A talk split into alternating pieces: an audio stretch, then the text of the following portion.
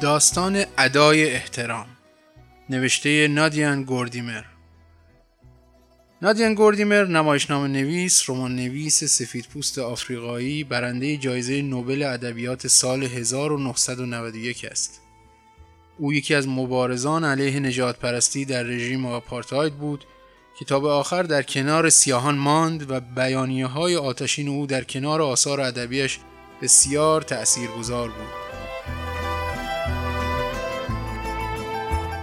ادای احترام.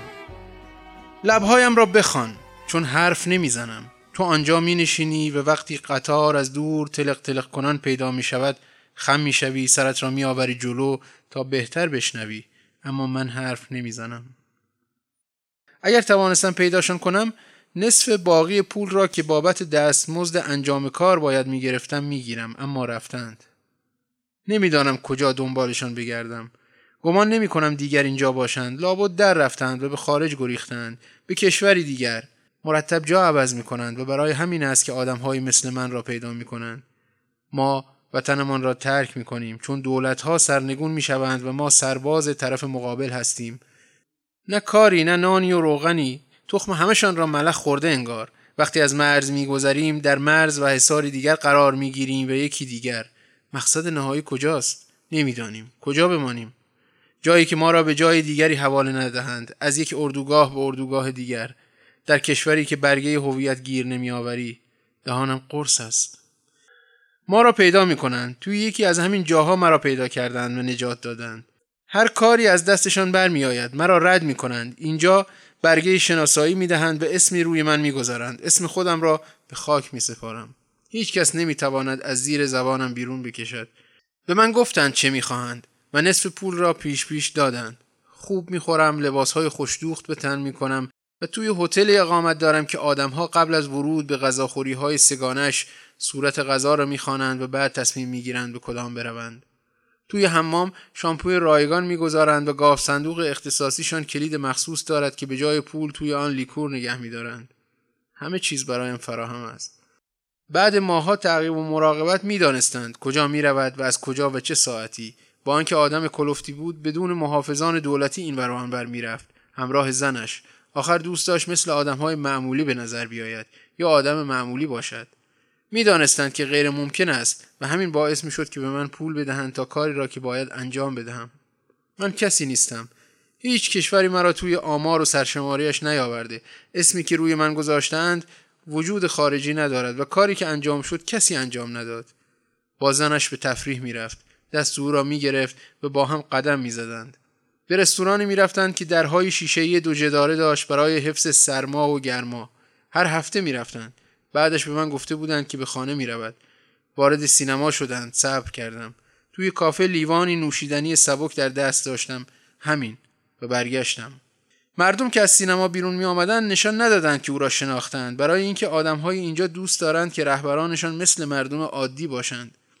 دست زنش را گرفت درست مثل باقی شهروندان عادی و به طرف سر خیابان رفت. همان جایی که ورودی مترو قرار دارد.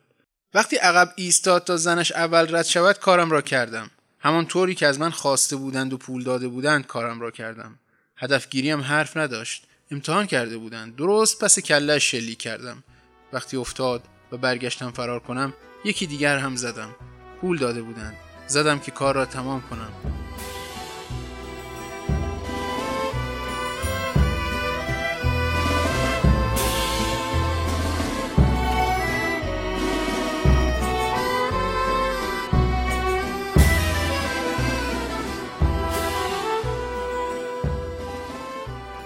زنش اشتباه کرد و به جای آنکه برگردد سر بلند کند و ببیند کی زده کنار او زانو زد.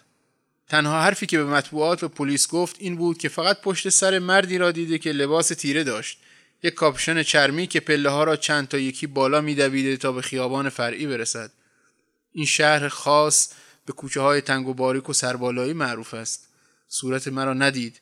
حالا چند سالی گذشته توی روزنامه می‌خوانم. به همه می‌گوید که صورت طرف را ندیده. صورت کسی را که این کار را کرد کاش یک لحظه زودتر سرش را بلند می‌کرد. آن وقت مرا گرفته بودند. ناکسی که این کار را کرد من می‌شدم. تمام مدت به پس سرم فکر می‌کند و کلاه تیرم. راستش تیره نبود. کلاه چارخانه سبز روشن و با راه راه های قهوه‌ای از آن کلاههای گران قیمت که با همان پول خریده بودم بعد کار سنگی توی آن گذاشتم و به کانال انداختم. به گردنم فکر می کند که بین کلاه و یقه کاپشن چرمیم پیدا بود. نمی توانستم آن را توی کانال بیاندازم. آن را رنگ کرده بودم. به برق کاپشن چرمیم روی کول و پشت کت فکر می کند که زیر نور چراغ خیابان بالای پله ها برق می‌زد و به پاهایم که به سرعت و چالاکی مرا از چشم اون پنهان می کرد که نشسته بود و جیغ می کشید. پلیس یک خورده فروش مواد را سر کوچه بالای پله های ایستگاه مترو بازداشت کرد. زن نتوانست او را شناسایی کند. برای آنکه چهره را ندیده بود بقیه آنهایی را هم که توی خیابان گرفته بودند به همین صورت رها کردند. جنایتکارها خلافکارهای سابقه دار مخالفان سیاسی و هر کس که فکرش را بکنید. چاره نبود چون قیافه زارب را ندیده بود. جای ترس نبود. تمام مدت در به در این کشور و آن کشور بودم. می ترسیدم می ترسیدم چون مدرک شناسایی نداشتم. می ترسیدم از من بازجویی کنند. می ترسیدم گرسنه بمانم اما حالا ترس نداشتم. هنوز هم ترس ندارم. حرف نمی‌زنم. روزنامه ها را می‌خوانم که ببینم چه نوشتند و ماجرا را چگونه تفسیر کردند بازپرسی ها به نتیجه نرسیده. پلیس مردم و تمام کشور دست به دست هم دادند و جستجو را ادامه می‌دهند. گاهی وقتها همه فرضیه ها را می‌خوانم. گاهی وقتها مثل حالا که توی مترو نشستم به روزنامه‌ای که دست یکیست نگاه می‌کنم و فرضیه های تازه را می‌خوانم. یکی قضیه را به ایرانی ها نسبت داده و به خاطر ضدیتشان با بعضی دولت ها تقصیر را گردن آنها انداختند گاهی تلاش آفریقای جنوبی را در انتقام از تحریم های آن کشور علیه رژیم نجات پرست من می‌دانم کی این کار را کرده اما نمی‌دانم چرا. وقتی نصف پول را دادن نگفتند چرا و من هم نپرسیدم. به همین راحتی. به من چه بپرسم کدام دولت؟ بالاخره یکی ما را تحویل می‌گیرد. آنها تنها کسانی بودند که به من پیشنهاد دادند. نصف پول را دادند. بعد از پنج سال چیز زیادی از آن نمانده. ماه دیگر پنج سال می شود بیکار بیکار نماندم. گاه و بیگاه و موقت کار داشتم. هیچکس از من نمی‌پرسید از کجا آوردم که کرایه خانه و خرج و برجم را می‌دهم. توی شرطبندی مسابقات اسب دوانی شرکت می‌کردم. و یکی دو بار هم توی کابارها پلاس بودم. جاهایی که آمار آدم را نمی‌گیرند. اگر باقی پولی را که قول داده بودند می‌دادند می‌خواستم چیکار کنم؟ به جای دیگر بروم؟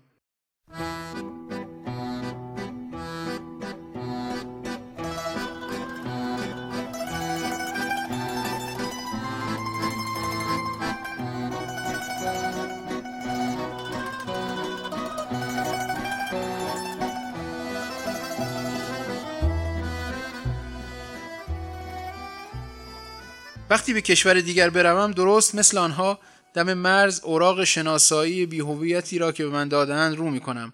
آن وقت قیافم را می‌بینند. حرف نمی‌زنم. با کسی کاری ندارم. حتی با زنها. جاهایی که کار کردم پیشنهادهایی به من می‌شد. مالخری جابجایی جنس دزدی توزیع مواد مخدر. آدمهای اینجا انگار بو می‌کشند که دنبال کار آمدم. اما نه از این خبرها نیست. من اینجا نیستم. تو این شهر نیستم. این شهر هیچ وقت صورت مرا ندیده. فقط پس کله مردی را دیدند که از پله ها بالا میدویده و از کوچه کنار مترو غیبش زده.